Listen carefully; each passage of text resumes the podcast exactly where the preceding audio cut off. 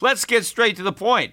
You want to grow your portfolio to deal with the rising cost of inflation, to pay off your debt or your mortgage, pretty much anything standing in the way of you and financial freedom, right? Well, with Yahoo Finance, you can get access to the news, data, and tools that you need in order to help you reach that financial freedom. And when it comes to your financial future, you think you've done it all. You've saved, you've researched, you've invested all that you can. And now you need to take those investments to the next level by using what every financial great uses Yahoo Finance. For more than 25 years, Yahoo Finance has been the brand behind every great investor. They're the number one finance destination, producing a holistic look at the financial news cycle, including breaking news, original perspectives, analyst ratings, independent research, customizable charts, and so much more. For comprehensive financial news and analysis, visit the brand behind every great investor, yahoofinance.com, the number one financial destination. That's yahoofinance.com. You know how to book flights and hotels. All you're missing is a tool to plan the travel experiences you'll have once you arrive. That's why you need Viator. Book guided tours, activities, excursions, and more in one place to make your trip truly unforgettable. Viator has over 300,000 travel experiences to choose from. Everything from simple tours to extreme adventures and all the niche, interesting stuff in between. So you can plan something that everyone you're traveling with will enjoy. Real traveler reviews give the inside scoop from people who've already been on the experiences you're considering. So you can plan with confidence. Free cancellation helps you plan for the unexpected. And 24 7 customer support means you can travel worry free. Download the Viator app now and use code Viator10 for 10% off your first booking in the app. Find travel experiences for you. Do more with Viator. The Peter Schiff Show. Back on May 1st, when I did my podcast, I officially called for the end of the bear market rally that so many people had confused for a new bull market. And the uh, the impetus for that call was the Fed coming out and not living up to the expectations uh, that Wall Street had for just how dovish the Fed was. Remember, the the market was starting to factor in rate cuts, not just an end of the tightening cycle, but the beginning of the next easing cycle. And Jerome Powell basically threw cold water on that by talking about how low inflation was transitory and how he expected it to go back up. And all of a sudden, the markets were starting to think that the Fed wasn't going to cut rates. And the market went down a bit. And I thought that given that the rally was built based on the Fed, that what the Fed giveth by being more dovish uh, than the markets expected. The Fed had finally taken away by being more hawkish, even though I didn't believe that the Fed was quote unquote or as hawkish as the markets believed. I believe that uh, the Fed is far more dovish than the markets believe. But once Powell dashed those hopes, that was enough, I thought, uh, to take the wind out of the sail of the rally. And then, of course, Donald Trump himself pulled the rug out from under the market when the following weekend he basically threw down the gauntlet on the trade war, tweeted out that he was going to be imposing 25% tariffs across the board on Americans who want to buy any Chinese products. And then the markets really started to fall. Although I said at the time that the markets, if they really perceived how great the threat was, they would have been down quite a bit more. But we have been falling. We now have two back to back better than 200 point declines in the Dow. In fact, at one point today, the Dow Jones was off better than 400 points. We are down rather precipitously so far during the month of May. In fact, a lot of traders probably wish they had sold on May 1st and gone away. Uh, the Dow and S&P are both down 5.5% so far this month. The uh, Russell 2000 down 6.5%. The NASDAQ composite down 6.8%, leading the way down the transports. Dow Transports down 8.5%. This index is now at least back into official correction territory, right? We're down about 11.5, 12%, I think, from the high. Again, I still think we are in a bear market.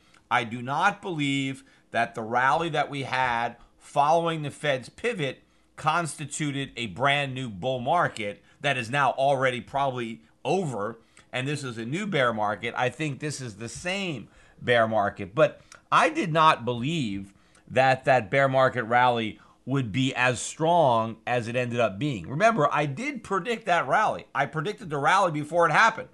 I predicted while the market was still going up before it declined that it would eventually roll over based on the Fed's rate hikes.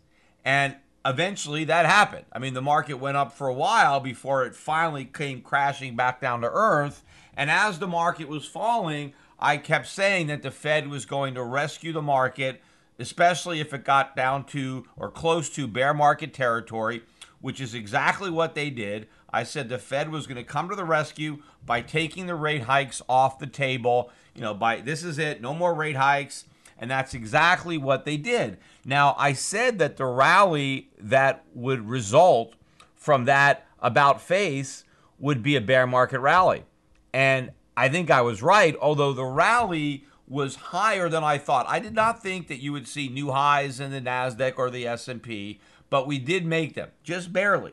Now, maybe because this is the longest bull market in US history, that it is not going to die easily. It's not going to give up without a fight. And so the Bulls tried their hardest to uh, rally this market.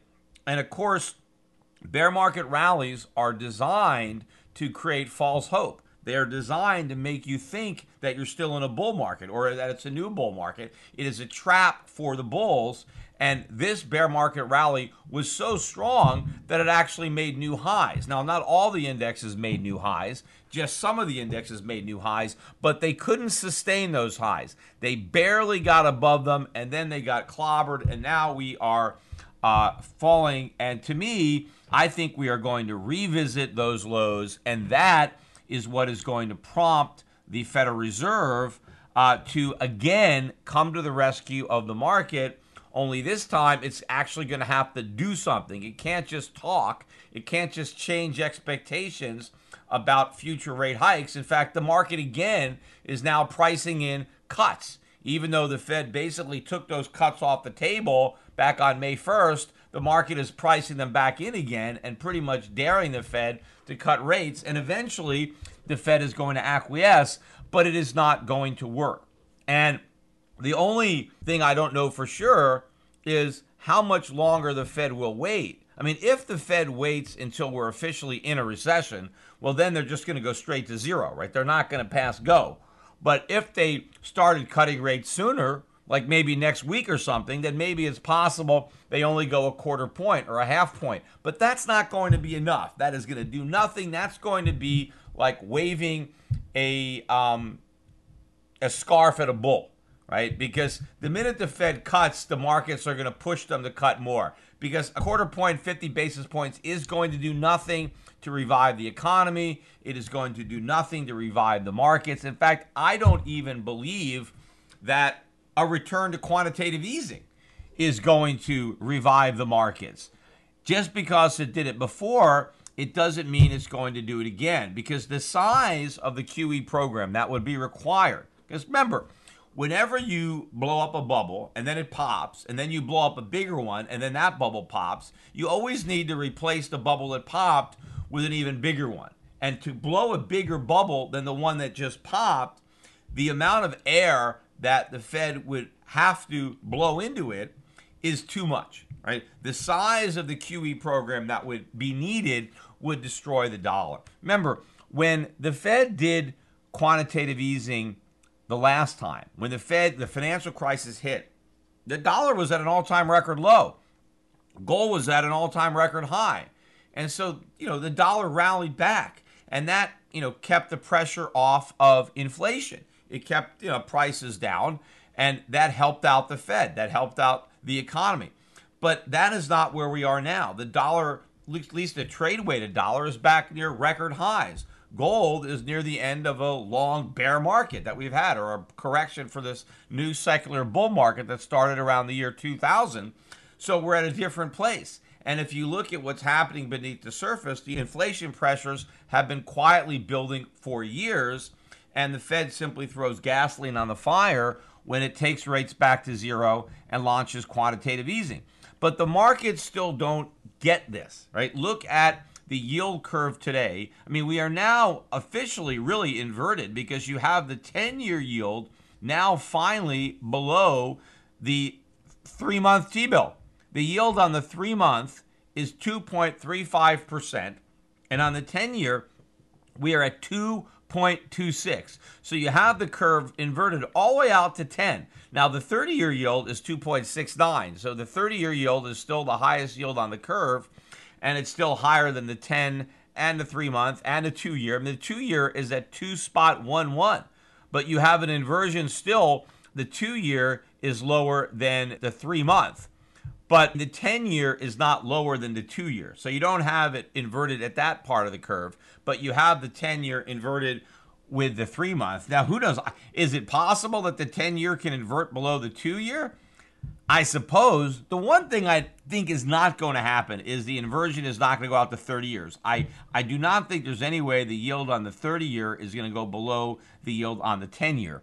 I don't think the market is that dumb. I mean, maybe, maybe, maybe again, maybe I'm overestimating people's intelligence, but I really don't think that that is going to happen because what everybody is getting wrong is that the next recession is going to be bearish for bonds, not bullish for bonds, right? That is what everybody believes. Everybody thinks if we have a recession, and the bond market, make no mistake about it, the bond market is saying we're going to have a recession. I mean, the yield curve is inverting not only is that a good indication that a recession is coming, but it does show you that bond investors are betting that a recession is coming because they believe that the Fed is going to slash rates as a result of the recession. And so the bond market is moving in anticipation of what it believes the Fed is going to do. Because obviously, if we go into recession, the Fed is going to slash rates back down to zero in which case the yield curve would no longer be inverted because the yield on the 10 year is not going to go all the way to zero.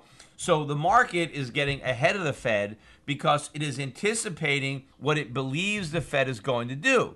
Now, the market is correct. We are going into recession, and the Fed is going to respond to this recession the same way it responds to all the recessions that it causes, and that is by doing more of what caused it, which is slashing interest rates back to zero.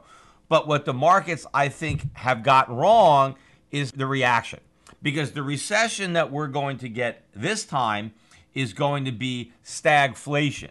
We are not going to have uh, stable prices or a drop in, you know, in, in the official inflation rate. Inflation is going to rise. And that means that bond prices are going to fall. And that is going to exacerbate the severity of the next recession. You know, I was listening to some fool on CNBC today talking about how the Fed has got it wrong on rates and they need to cut rates. And the reason he was saying that was because inflation is below their target and falling.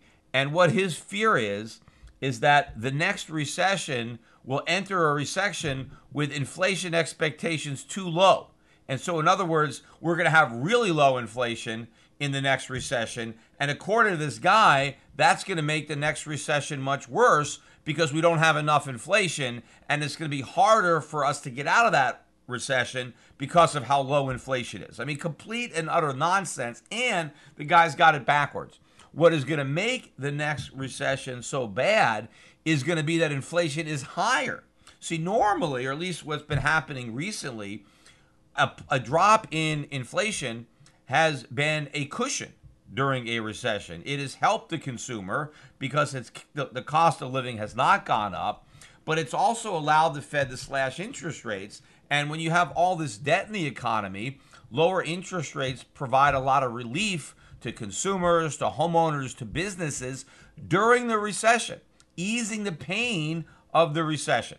But if the next time the Fed slashes short term interest rates, inflation spikes up, and that means that long term interest rates don't go down, they go up and they follow the inflation rate higher, then that is going to exacerbate the pain of the next recession because now all these Americans that enter that recession with all this debt, now that debt becomes more expensive, right? They don't get uh, the cushion of it, of having their mortgage rate go down, you know, when they've lost their job, their mortgage rate could go up if it's an adjustable rate mortgage. But they're not going to have the ability to refinance and try to pull cash out of their home to try to get them through the recession.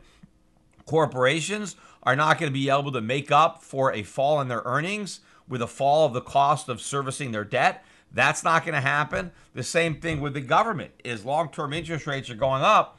That means that if they're trying to borrow at the longer end, uh, it's going to increase the cost of rolling over the debt, which of course is going to push the government shorter and shorter in duration, exposing the budget, the taxpayer, to greater and greater interest rate risk. So the uh, stagflation that we're coming to is bad for bonds. The bond market still hasn't figured this out yet. They still think that we're going to follow the playbook from the last financial crisis. We're not. That's why the dollar was up again today.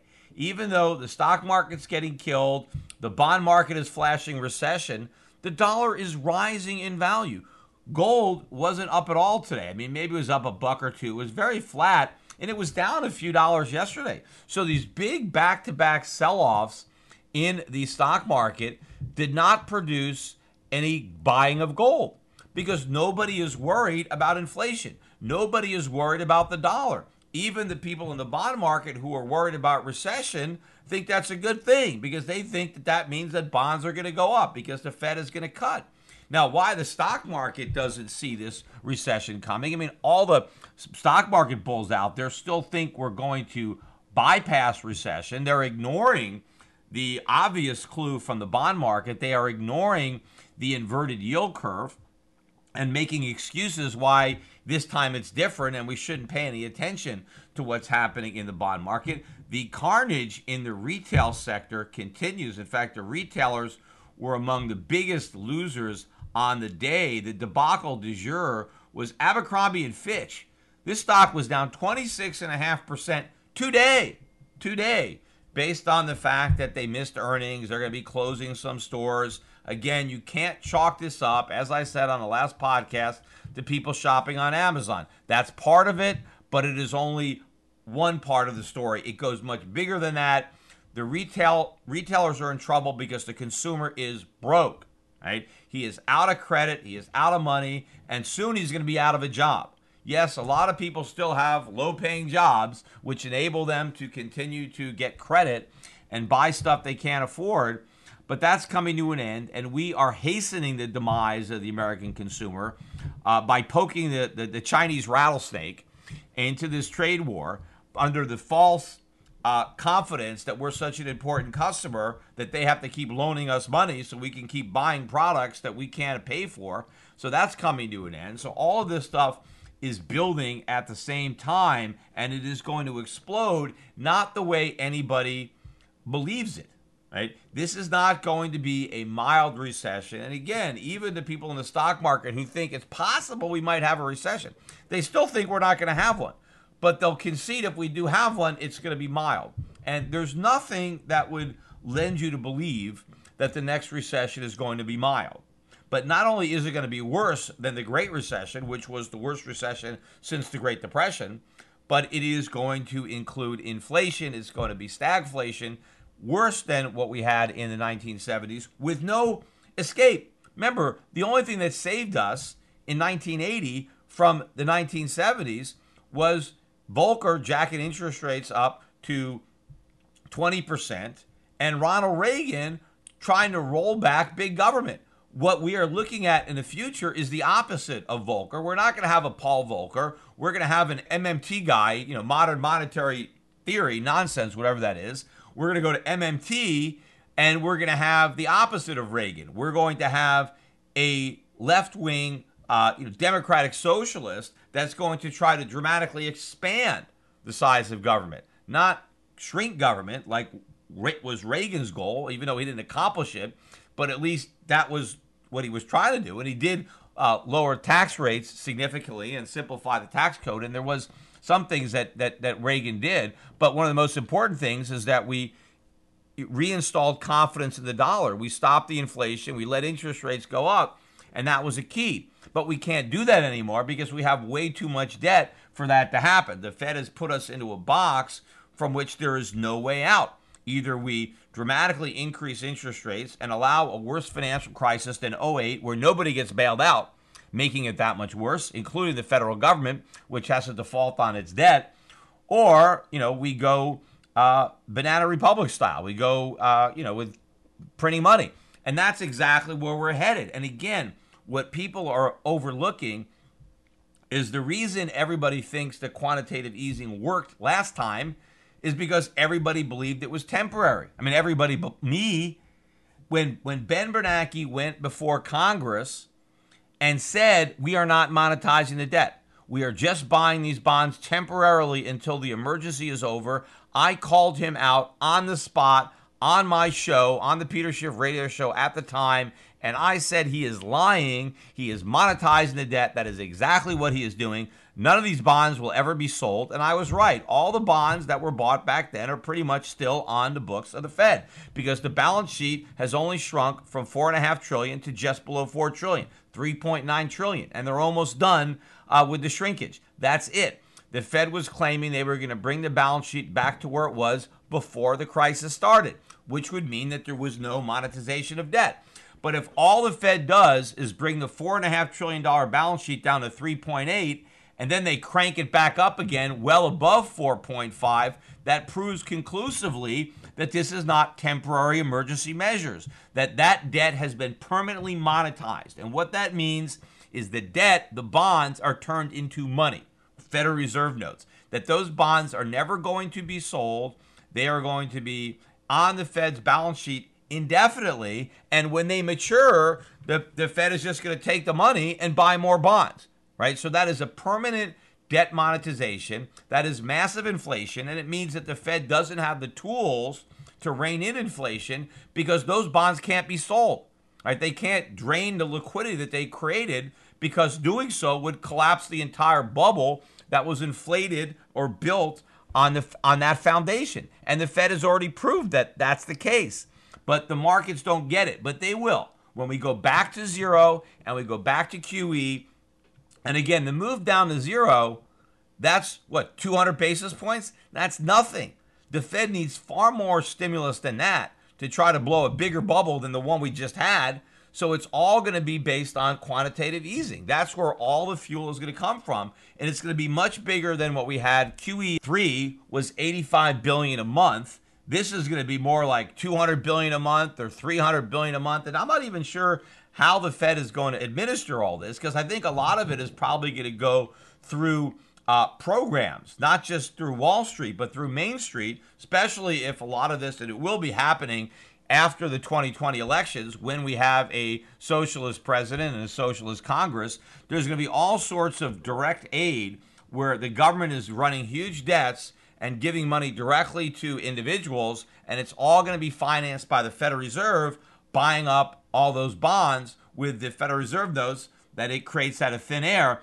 And this is going to be a disaster for the bond market, the corporate bond market. I went over uh, the problems in the corporate bond market on my last podcast. Corporate bonds, municipal bonds, all these investors, everybody who has loaned out money for long periods of time at low interest rates is going to be in trouble. Everybody who is betting, oh, we're going to have a recession, so the Fed's going to cut rates, so I want to load up on bonds, they are they are fighting the last war.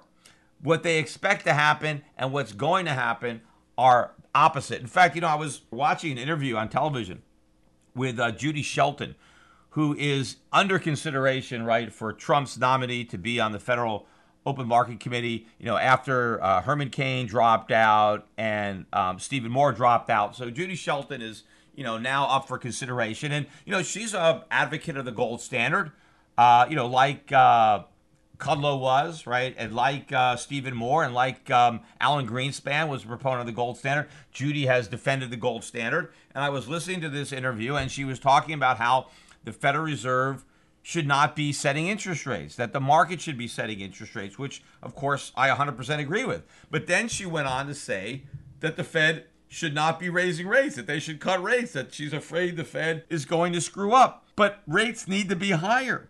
That's the point. If she's saying she doesn't want the Fed manipulating rates, then rates need to be higher, not lower, because the Fed is the only reason that rates are this low. So you can't say, on the one hand, you don't want the Fed to set rates.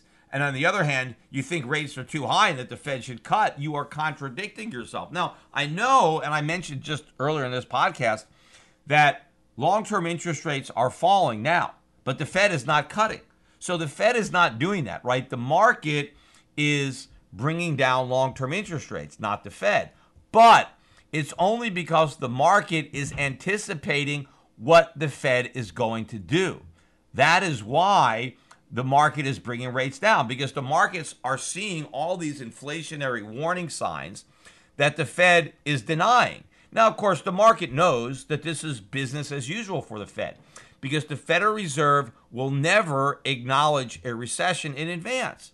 And I've talked about that on the podcast and why that's so. I mean, one of the main reasons that the Fed never wants to acknowledge a recession is because they don't want it to become a self uh, perpetuating prophecy. They don't want to say we think there's going to be a recession and then that causes a recession.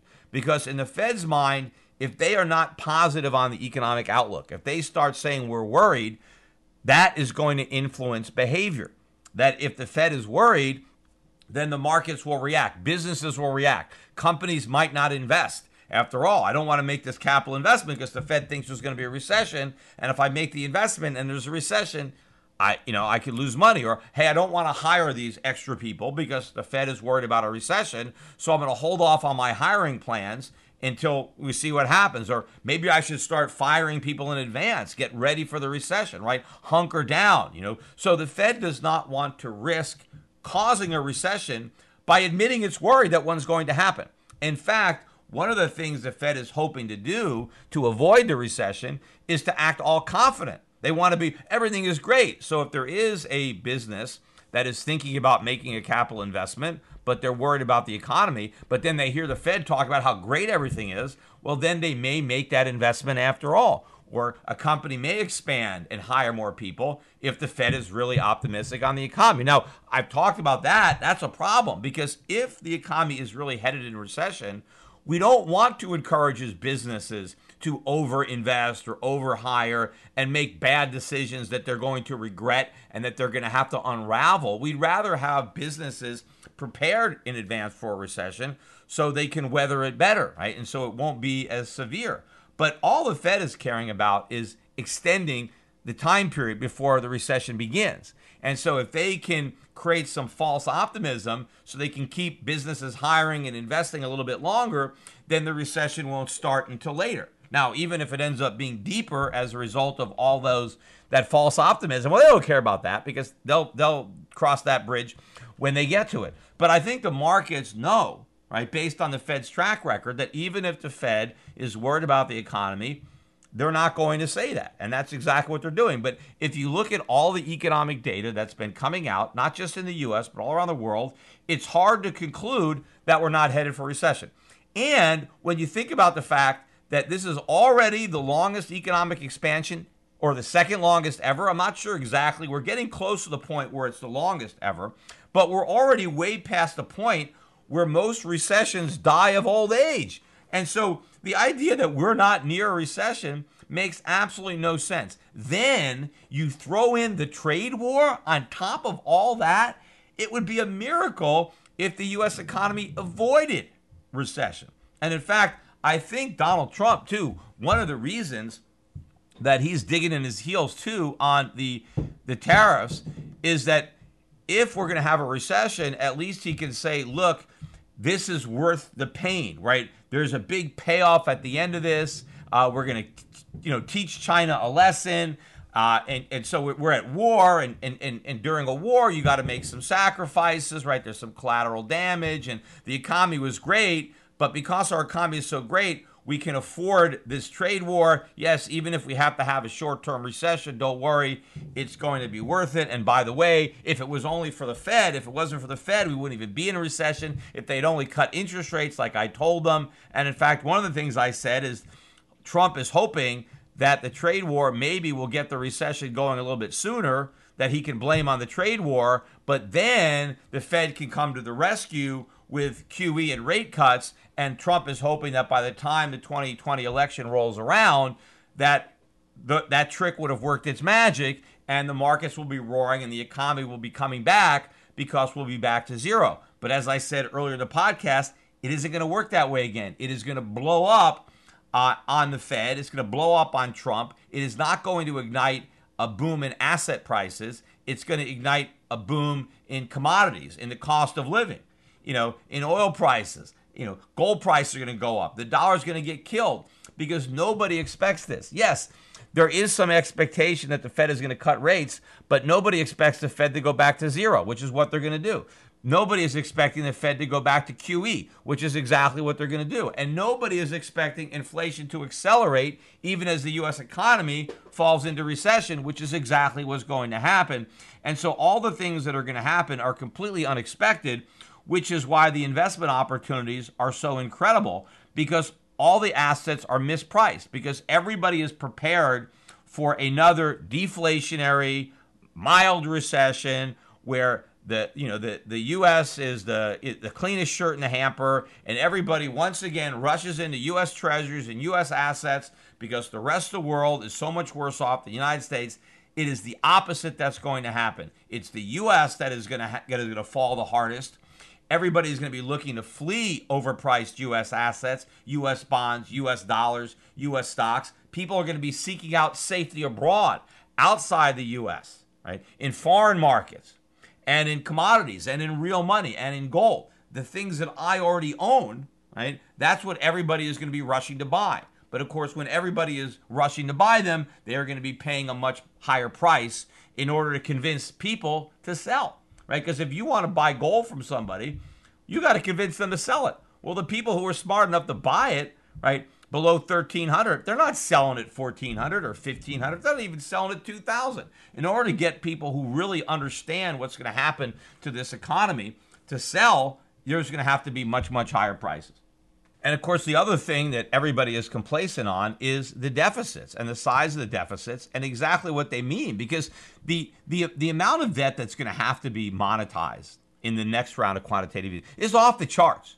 completely off the charts and in fact I watched another interview today on CNBC, and I forget who the guy was, but he was from the Office of Management and Budget. And I think, um, I forget who, it was a woman that was questioning him. I don't remember who it was. But she was pretty convinced that we don't have to worry about the, the debt. And one of the points that she made was that we've just had strong economic growth. We had, you know, 3.2% in Q1. By the way, I think tomorrow we're going to get uh, another look at that number, and so maybe they'll revise it down a little bit. We'll see. Uh, but I think the real revisions are going to come uh, when we get Q2, which is going to put everything in perspective because a lot of the one-off events that worked to you know to the plus in Q1 are going to have the opposite effect to the downside in in Q2. But she was making the point that we had all this economic growth despite the fact that we had this big increase in the debt and so her conclusion was this proves that debts don't matter, right? If we can still have a strong economy as we're growing the debt, then we don't have to worry about the debt. And she asked this guy if he agreed to that, and at least he said no. At least he was smart enough to say, no, I don't buy into that. I still think that that's a problem. But the fact that she could ask such a stupid question or make such a stupid observation look, the whole point of running big deficits is to goose the economy. I mean, that's what happens in the short run. So the fact that we really jacked up the deficit and we got a boost in GDP, that's what's supposed to happen. That's why politicians want to gun the deficits because they want to boost GDP. It's just that they normally wait until we're in a recession to do that, right? That's when you get the stimulus. That's when you get the Keynesian pump priming, right? You you increase government spending, you cut taxes, you run bigger deficits to drive the economy out of recession. Now, I, this this doesn't work because it just makes the problems worse. But just like steroids, you know, they can make you. It, it can work in the short run. It can make you feel better or make you look better. And so they they try to you know dress up the economy by you know providing this artificial stimulus, and you get the boost in GDP. This is the difference that's significant that this you know CNBC anchor was missing is that we are running these huge deficits when the economy is already good. Supposedly, we weren't in a recession. We are running big deficits at the point of the business cycle where we normally would run smaller deficits or surpluses. Because what happens is you run up the big deficits to get the economy going, right? To get it out of recession. But then once it starts growing again, the deficits are supposed to come down because now you have a stronger economy. So the government doesn't have to spend as much money on all these counter-cyclical, you know, safety net type programs. And the treasury gets all this extra revenue from all the business activity, from the higher income taxes, from, you know, the capital gains taxes, right? All the tax revenues that are coming in in the expanding economy. And so that brings the deficits back down. But if we're already running $1.5 trillion deficits, record annual budget deficits, when the economy is growing, that means the deficit is an even bigger problem now than it's ever been. Because if the deficit is not shrinking when the economy is growing, then that means the deficit is never going to shrink. If we're now running a situation where the debts get bigger no matter where we are in the business cycle, and obviously if the debts are growing this much during the recovery, imagine how they're going to grow during the next recession. They're going to grow again, $3 trillion a year, $4 trillion a year. And then what happens in the recovery? The debt keeps going. Again, if the debt is always going to grow and get bigger and bigger and bigger, no matter where we are in the business cycle, and in fact, if we're going to have bigger deficits in the recoveries than we have in the recessions, right, that follow, because if this pattern holds, whatever record deficits we're going to set during this recession will be exceeded in the next recovery, and then those will be exceeded in the next uh, recession to be exceeded again in the next recovery, except we're not going to be able to make it that far. Because once the markets perceive this, it's all over. It's perception that counts, right? And initially, people incorrectly perceived that this was temporary, that the Fed could reverse its policy, that it could turn off these spigots. When it realizes the spigots are open forever, then we're going to drown in a sea of money, massive inflation, and none of this is going to work. And when these people are saying, oh, you know, this has proven that deficits don't matter, just when you think they don't matter, that's when they matter most. You know, even when Trump was talking about this infrastructure spending, right? The only reason that Trump is saying he's not doing infrastructure, it's not because we can't afford it. It's not because we're broke. He has no problem borrowing money. He's saying that he's not going to negotiate with the Democrats until they stop the investigation, right? And as soon as they stop the investigation, he's going to give them the big fat pork barrel infrastructure spending bill that they want. And in fact, now that you know you've got the uh, the Mueller report, and you got, I mean, I watched the press conference this morning and basically, the takeaway is look, the, the commission, they're not exonerating Trump. He said if we if we had information that exonerated him, we would present it, but we don't. So you know we're not going to say that he didn't disrupt uh, uh, the investigation because we can't. But you know we're not you know going to indict him because it's pointless because you know you, you can't prosecute a sitting president. So there's no point in indicting somebody that can't be tried. Uh, it wouldn't be fair. So basically, what they're saying, you know, with a wink, is look, if he wasn't sitting president, we probably would have indicted him because we had some evidence, we had some probable cause that maybe obstructed justice, but because we can't try him, we didn't even consider it. Which, of course, now you've got the Democrats talking impeachment again because basically what Mueller is saying is look, look, the proper venue is not for us to charge him because he's a sitting president. If you think he did something wrong, then you need to impeach him. You need to get him out of office. And then once he's no longer a sitting president, well, then if there's, you know, we could indict him then, but we can't do it now.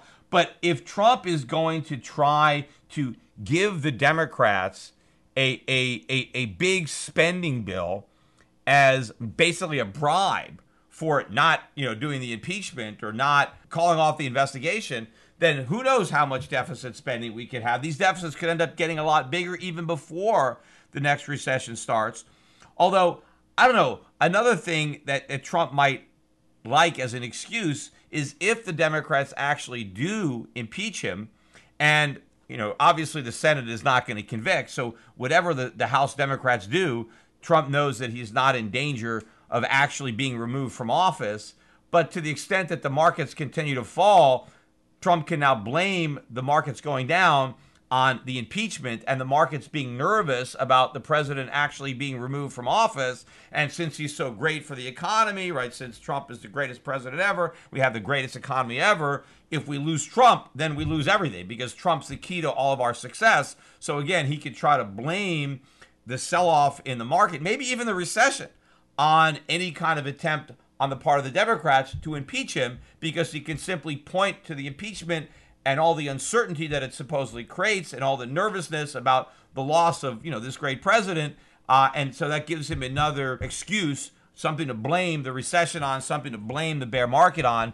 But again, I don't think any of these excuses are going to work. I think when you promise to make America great again and you claim you've already made America great again, and then you're running for election in a recession, uh, you obviously failed at your mission and you're not going to get a second term.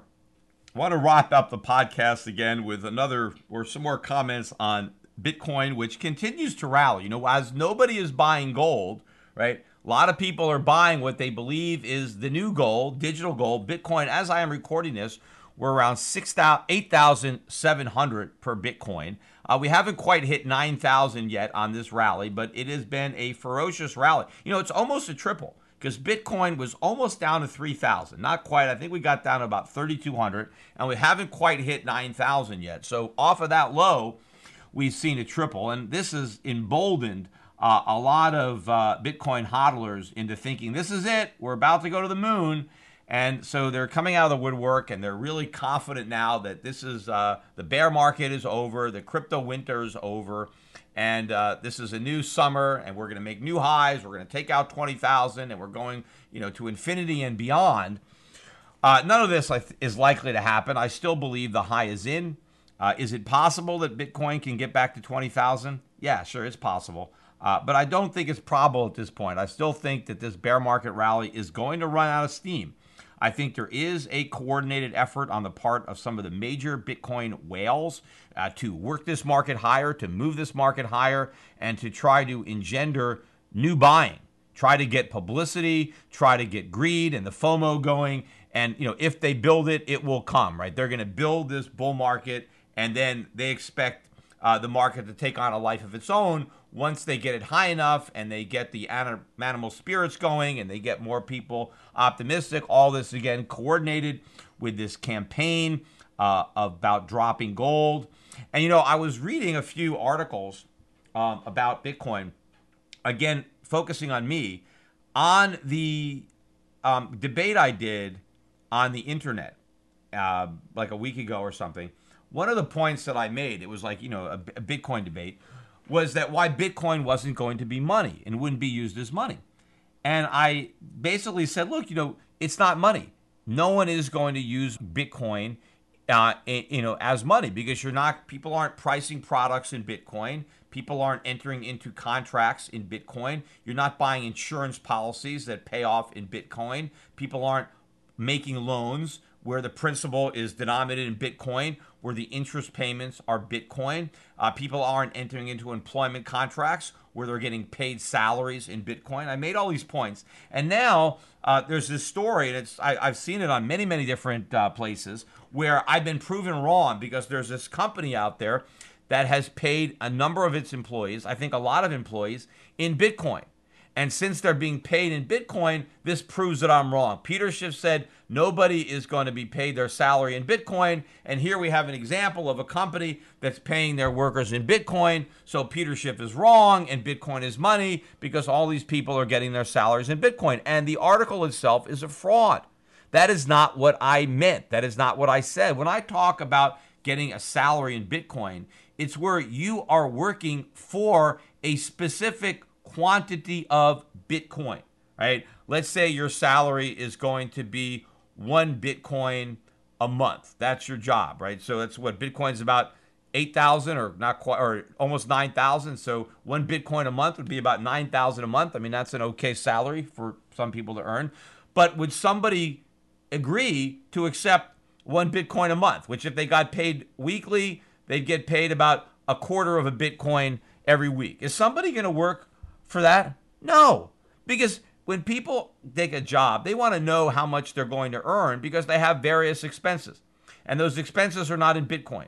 If you have rent, your rent is not in Bitcoin. If you live in the United States, your rent is in dollars. Now, most people, there's a rule of thumb maybe your week's salary should be your month's rent. Well, is someone going to accept a weekly salary of a quarter of a Bitcoin? I mean, does, is their landlord going to accept a quarter of a Bitcoin in rent? You know, no, no one's going to give you a year lease where your rent is, you know, a quarter of a Bitcoin. I mean, people are not going to enter into these contracts because they're too volatile. Look, an employer is not going to agree to pay an employee in Bitcoin because what if the price doubles or triples? Now I'm I have to pay triple the salary. Or the employee, the worker doesn't want to agree to it. What if the price falls and my salary gets cut in half? I mean, most people are living paycheck to paycheck. They can't take that kind of volatility because the grocery store doesn't take Bitcoin, right? Um, you know, the utility bills don't take Bitcoin. They have to make their credit card payments. You know, they have to pay their taxes. I mean, you can't do that. Now, what they are doing is let's say you have a job and your salary is in dollars and you get paid every two weeks. Well, what is happening at this company is when the pay is due, and let's say you're due, you know, $2,000, what the company is doing is then buying the Bitcoin and then paying the employee in Bitcoin. Or if it's a company that happens to have some Bitcoin, because the guy just, I don't know how, maybe he's speculating in Bitcoin and he has the store, you know, he can then transfer the Bitcoin to the employee. But that's not a salary in Bitcoin. That's just payment being affected using Bitcoin. You're taking a dollar salary and then figuring out how many Bitcoin you can buy with do- those dollars on that pay date and then making that transaction. So the salary is in dollars, but the payments are being affected using Bitcoin. That is not what I was talking about, and that does not prove me wrong. And I think the people writing these articles know this.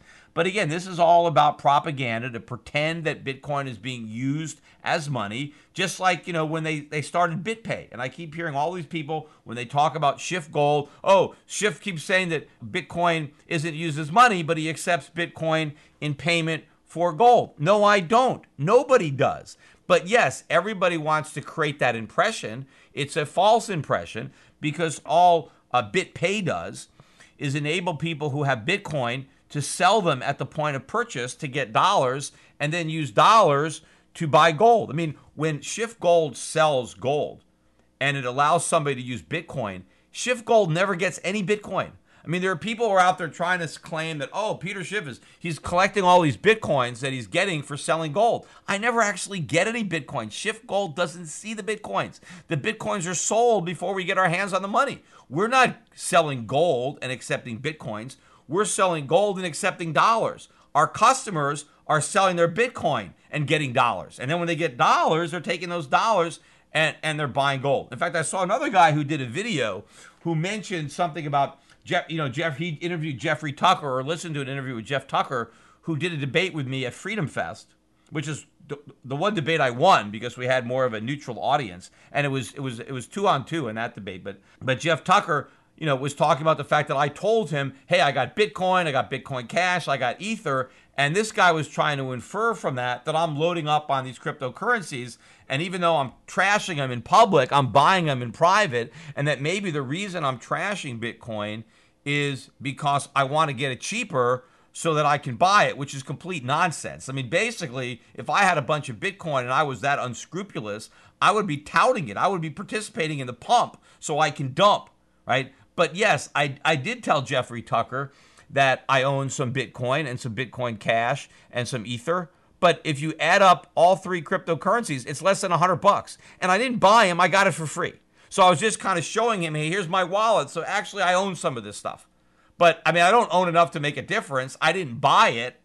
But the, the, the YouTube video was trying to create the false impression that, hey, Peter Schiff is buying Bitcoin, so you should buy Bitcoin too. And, you know, that's not, you know, that's not what I'm saying. And that's not what I'm doing. And it's, it's all about creating the false impression.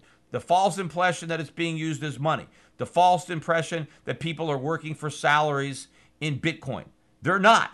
And you know, if you actually wanted to use Bitcoin as a means of payment, it's very expensive. I mean, if you, because when you get your Bitcoin, you need to sell them, right? Anybody who gets paid in Bitcoin they have to pay their rent.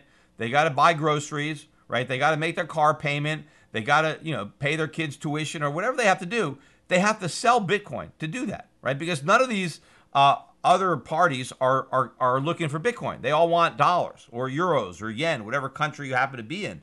So if your employer has to take dollars and then buy you Bitcoin, buy Bitcoin, and then he sends you Bitcoin, and then you take the Bitcoin to sell them to get back to dollars, it's much cheaper if your employer just you know direct deposits the dollars. The, the slippage is far lower than on the cost to convert your Bitcoin, and more importantly, the market risk that you take, the spread, the bid and the ask, and how much the market could potentially move between the time your employer buys the Bitcoin and the time you sell them to get the dollars so that you can, you know, live your life. Now, yes, if you your goal is to accumulate Bitcoin, if that's your goal, and you don't even and you don't need your salary, right? If you have all your expenses covered, or maybe like you're a babysitter and you're living at home and you don't have any overhead, and you are just going to take your babysitting money and buy Bitcoin with it anyway, if that's what you were going to do, and now you're sitting for somebody who also has Bitcoin, and you guys agree, hey, pay me in Bitcoin, he has Bitcoin, and you want Bitcoin, that can work, right?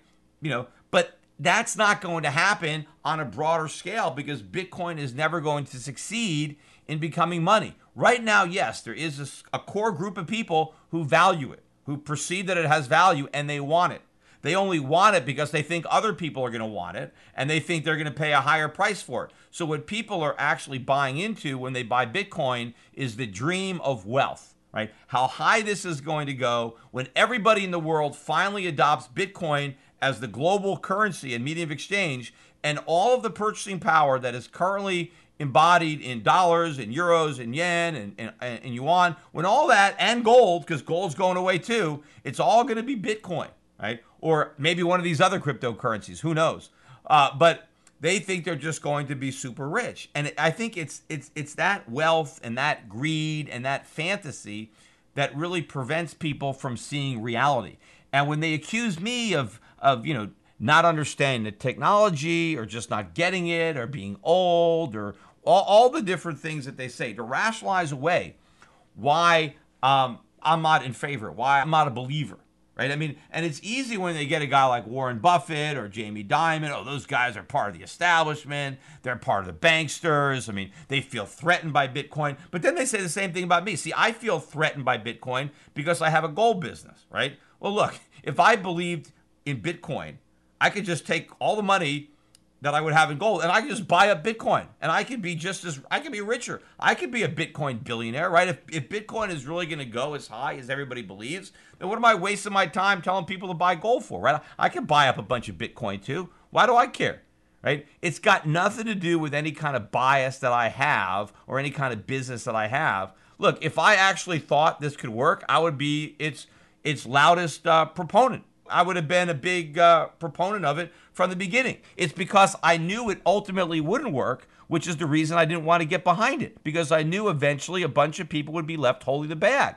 I wasn't going to try to help people make money by getting in and out of a Ponzi scheme, right? Hey, let's make a little money and let's cash out by selling to a bunch of idiots who are going to lose a lot of money, right? It's hard to get behind something based on that basis. You have to actually believe in the longevity of, uh, of Bitcoin and actually believe that it's going to deliver on the promise that everybody is betting on, but everybody is betting wrong.